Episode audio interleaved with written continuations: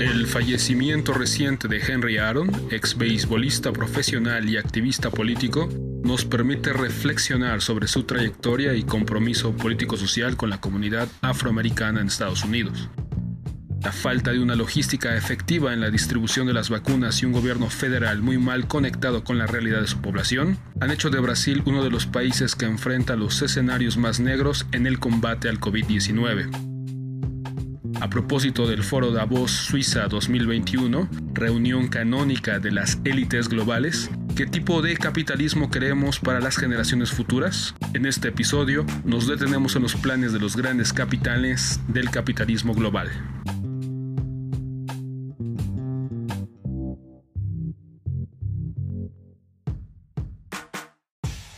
desde Austin al Maras. Otro verdadero gigante, representante de la comunidad afroamericana, se ha ido. Hank Aaron fue despedido con grandes honores el miércoles en Atlanta. Un ícono maravilloso de móvil. El pastor que ofició la ceremonia dijo de él. Hank Aaron, quien jugó para los Bravos de Atlanta, es mejor conocido por haber rebasado en 1974 el récord de Baby Ruth, Hank Aaron fue un beisbolero sin par, pero aunado a eso su activismo social y uso de su posición económica y social por la justicia y derechos de su gente fueron las cosas que lo hicieron ser grandemente respetado, admirado y querido por mucha gente.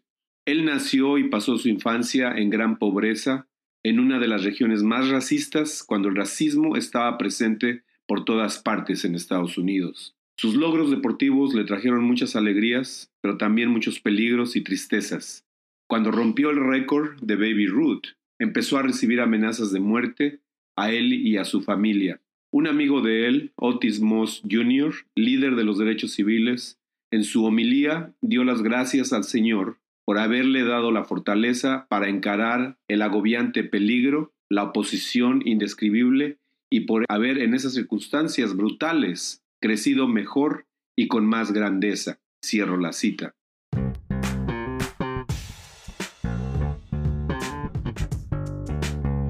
Hace 10 o 15 años leí un libro titulado Armas, Gérmenes y Acero de Jared Diamond, cuyas especialidades son la historia, geografía y ornitología.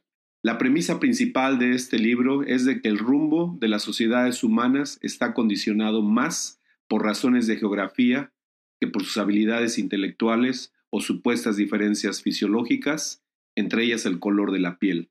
Es cada vez más claro que la civilización occidental ha sido resultado de una combinación de factores geográficos, como el clima templado, terreno fértil, animales de carga, etc., que contribuyeron a su desarrollo alcanzando la prominencia de los últimos 3.000 años, desde los griegos, los romanos y su consiguiente legado en Europa de la Edad Media con el Renacimiento y la Revolución Industrial. Pero no debemos olvidar que muchísimo antes de esta era, 3.000 años atrás, o al inicio de la agricultura hace 10.000 años, la cuna de la aparición del hombre moderno fue en África, en la región de lo que es ahora Kenia y Etiopía. En otras palabras, nuestros antepasados primeros fueron africanos negros. El mundo, en particular el mundo occidental, debe no solo reconocer la inmensa deuda que tiene con África y con sus descendientes negros, sino tomar medidas mucho más amplias y drásticas para mejorar sus sociedades y sus comunidades en Europa, en Latinoamérica y aquí en los Estados Unidos. Debemos de seguir echando abajo el mito absurdo y sin bases de que los blancos son superiores a los demás y los que merecen lo mejor. Meses atrás, en otro episodio del Complo, nuestra colega Camila del Brasil hablaba del simbolismo de la película Black Panther. Lo único que yo agregaría y cambiaría de lo maravilloso de esa historia es de que en lugar de haberse topado ellos de manera circunstancial con ese poder, África y sus hijos modernos tienen ese poder en sí mismos. No tenemos que buscar mucho para ver los destellos de ese gran potencial. Hank Aaron, uno de los beisbolistas más fenomenales de toda la historia de ese deporte, Jackie Robinson, héroe del previo, los mejores jugadores de básquetbol como Michael Jordan o Kobe Bryant, de fútbol americano, los maratonistas más rápidos del planeta, de Kenia, Simone Bailes, la gimnasta olímpica, negros todos ellos, al igual que los creadores de jazz, del blues, con sus raíces en sus cantos del gospel, que a su vez influyeron profundamente al rock, y desde luego los músicos modernos de hip hop, y muchos, muchos más en la literatura, poesía, arte, academia y otros campos.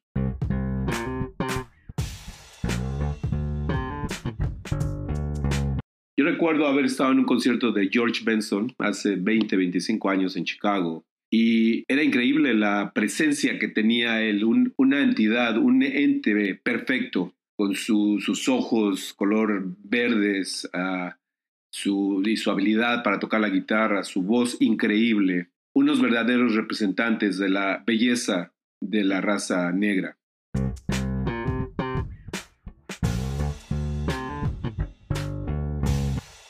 Movimiento de Black Lives Matter no es más que una continuación para que ese potencial de ellos sea reconocido y respetado. Las vidas de todos los demás no pueden avanzar sin que las de ellos avancen, con la misma igualdad y justicia. Mucho de esto es lo que está en juego con lo que vemos en Estados Unidos ahora, lo que representa Trump, los republicanos que lo siguen apoyando, los blancos supremacistas, las milicias violentas segmentos de la población caucásica incapaces de despojarse de sus atavismos, de sus sentimientos y creencias racistas. Ellos representan lo obsoleto y el pasado. Hank Aaron decía, no me preocupa cómo me perciban como jugador de béisbol, me preocupa lo que piensen de mí como ser humano. Bob Costas, un narrador famoso de deportes, dijo en la ceremonia luctuosa, y ahora esa carrera gloriosa ha sido lograda. Descanse en paz, señor Aaron.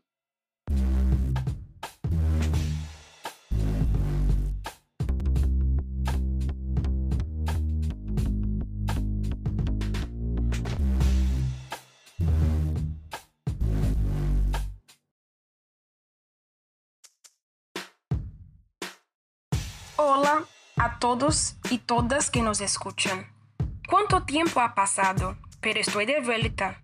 Soy Camila Andrade, de Salvador de Bahía, en Brasil, y en esta ocasión quisiera hablar sobre el escenario de vacunación contra el coronavirus en mi país.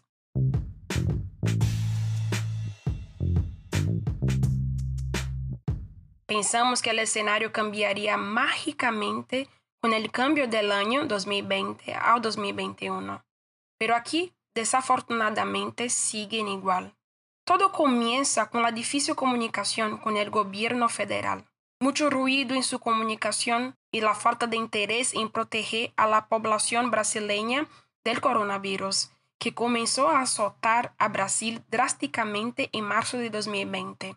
La luz al final del túnel para la situación es la CoronaVac, la vacuna desarrollada por Sinovac de China en asociación con el Instituto Butantan de Brasil.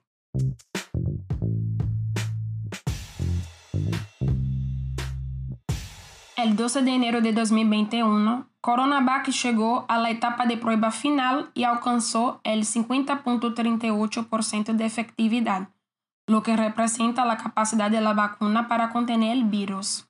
El número mínimo recomendado por la Organización Mundial de la Salud y la Agencia Nacional de Vigilancia Sanitaria de Brasil es de 50%. Antes de esto, el gobierno federal lanzó el Plan Nacional de Operacionalización de Vacunas contra el COVID-19, que tenía más preguntas que respuestas frente a la incertidumbre sobre si habría una vacuna en Brasil. Con la vacuna CoronaVac y la compra de otras vacunas como Oxford, el 18 de enero se inició oficialmente la campaña de vacunación en Brasil, distribuyendo las dosis disponibles a los estados federales.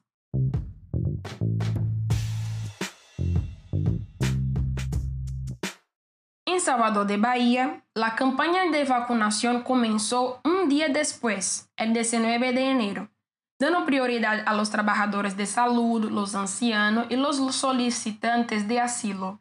En un documento difundido por el Departamento de Salud del Estado, 117.134 bahianos ya han sido vacunados. De los 417 municipios del estado de Bahía, 27 ya han aplicado más del 90% de las vacunas distribuidas. De todos modos, en Salvador de Bahía la vacunación va a un ritmo lento y no hay un pronóstico de vacunación para las otras personas del grupo prioritario, como mi abuelita de 86 años.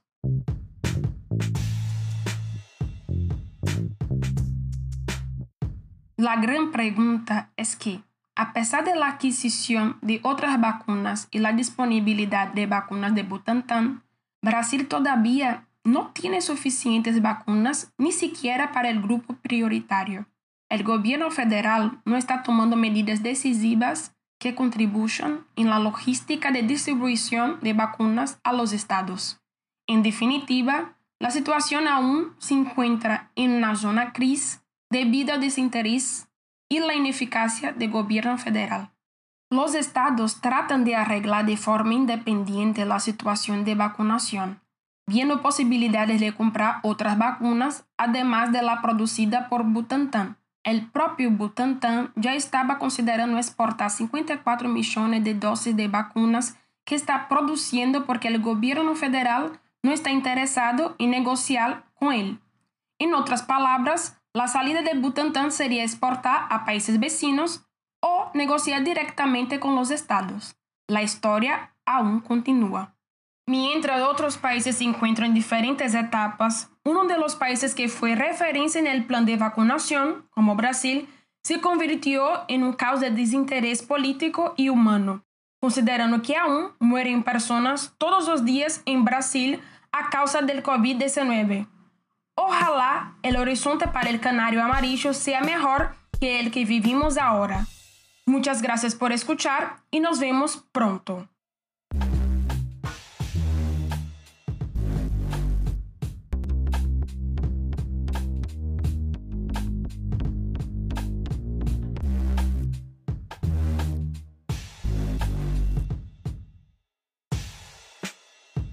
Hola amigos del Complot Internacional, desde México les habla Miguel Ángel Mata Salazar y en este episodio traigo a colación el foro de Davos 2021 y algunas de sus implicaciones en la construcción de un orden mundial post-COVID.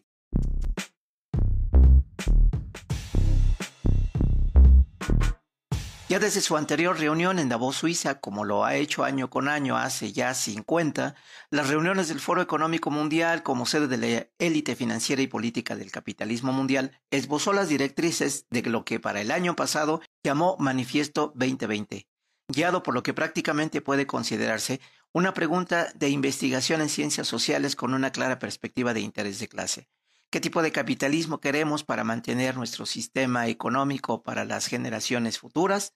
Es una pregunta que permite albergar una justa sospecha sobre la inspiración en el postulado central de las luchas obreras de la segunda mitad del siglo XIX, cuando el llamado proletarios de todos los países unidos parece haber hecho resonancia en el foro de Davos del 2020 al impulsar un manifiesto, solo que llamando en este caso a los stakeholders a la construcción de un mundo cohesionado y sostenible, de ahí el surgimiento de capitalismo de partes interesadas y colaborativas como eje de la reflexión de los capitanes de la economía capitalista globalizada, eje de reflexión que en el foro 2021 se presenta nuevamente.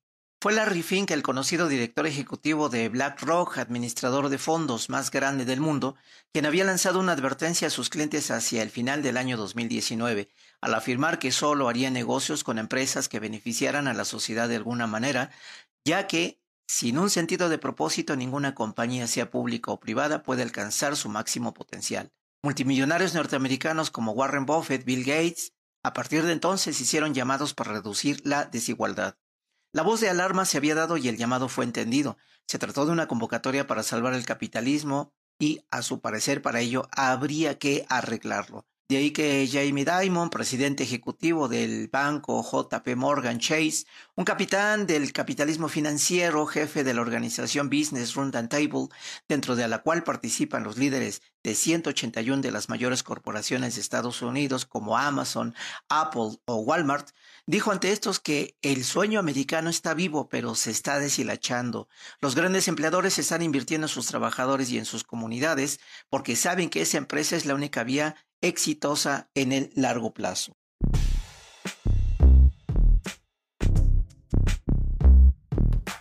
Con ello, estos capitanes de las empresas multinacionales empezaron a presentar a estas como un grupo de interés, tal como los gobiernos o la sociedad civil, y con el propósito de atender al futuro global, considerando a la empresa más que una unidad económica como una generadora de riqueza que atiende a las aspiraciones humanas y sociales en el marco del sistema social en su conjunto pensando en los salarios del personal ejecutivo, los niveles que deben de tener para reflejar su nivel de responsabilidad, así como el de todas las partes involucradas. Conjunto de principios que a final de cuentas forman y evocan parte de esta estrategia de cambio que también durante el auge del neoliberalismo se implementó en las empresas con un sentido colaborativo y libertario y que fue conocido como ejercicios de comunicación organizacional, o diseño de organizaciones tomando en consideración las necesidades de los empleados, pero ascribiéndose a los valores de la organización.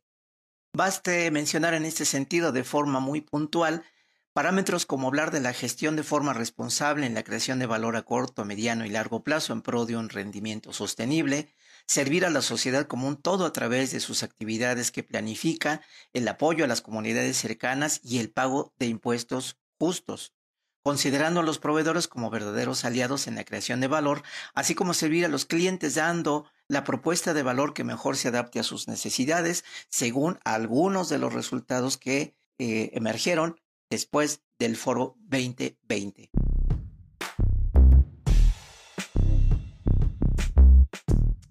Este diseño económico es nuevamente el diseño de las élites, el capitalismo con pretendido rostro humano que se pregona no es sino una agenda político-económica para impulsar una nueva forma de globalismo, es decir, una nueva etapa de la globalización con el predominio de la economía financiera y comunicacional de las grandes empresas tecnológicas y sus necesidades de materias primas para sus diversos componentes, las que por definición se obtienen primordialmente en los países tecnológicamente dependientes y sujetos a las políticas de endeudamiento del Banco Mundial o del Fondo Monetario Internacional. El capitalismo se rige por la acumulación de capital, de ahí que la agenda de Davos 2021 y el reinicio de la economía que ha ocupado el eje de sus conferencias y presentaciones en estos días por los líderes empresariales y del mundo más importantes, venga a ser nuevamente la estrategia de una nueva técnica económica para administrar la valorización capitalista sobre uno de los ejes de los cambios laborales acentuados por la pandemia, el capitalismo cognitivo comúnmente llamado teletrabajo nueva forma de valorización de la subjetividad de los seres humanos que subsume, o si se quiere, requiere apropiarse de los cuerpos, el tiempo y la vida humana para las exigencias de acumulación capitalista, revestida de las pretensiones libertarias de la comunicación a través de las plataformas digitales, pero que se encamina en realidad a una nueva forma de sociedad de control mediante la construcción de un imaginario colectivo que pretende, desde una retórica libertaria, un capitalismo ahora sí bueno con los seres humanos y con el medio ambiente como prioridad. Bienvenidos a la nueva normalidad, favorecida por el distanciamiento social que ha postrado la protesta social ante la carencia de servicios sanitarios para la población ante la pandemia. Bienvenidos al reinicio de la economía mediante la dosificación de la democracia por las plataformas digitales y la censura, la crítica de todo aquello que no esté contemplado por la nueva cara de este capitalismo con pretendido rostro humano. El reseteo de la economía como tema central en Davos es la expresión de las nuevas directrices de un gobierno mundial revestida de un falso capitalismo con rostro humano para el mundo pospandemia y la soberanía de los estados-nación y el lugar en este mundo para los ciudadanos y la construcción de sus derechos y el freno a la depredación de los recursos naturales por los habitantes localmente afectados por esta depredación Toda agenda de este resetismo deja de lado el interés por la ganancia y la acumulación de capital. Hasta la siguiente ocasión.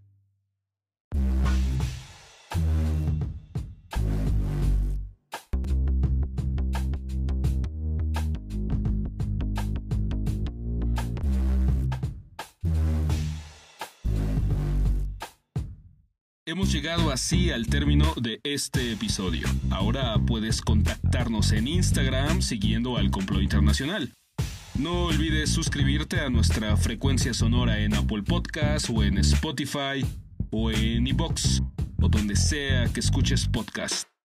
A nombre de las voces que hicieron posible este programa, gracias por dejarnos entrar hasta la intimidad de tus oídos.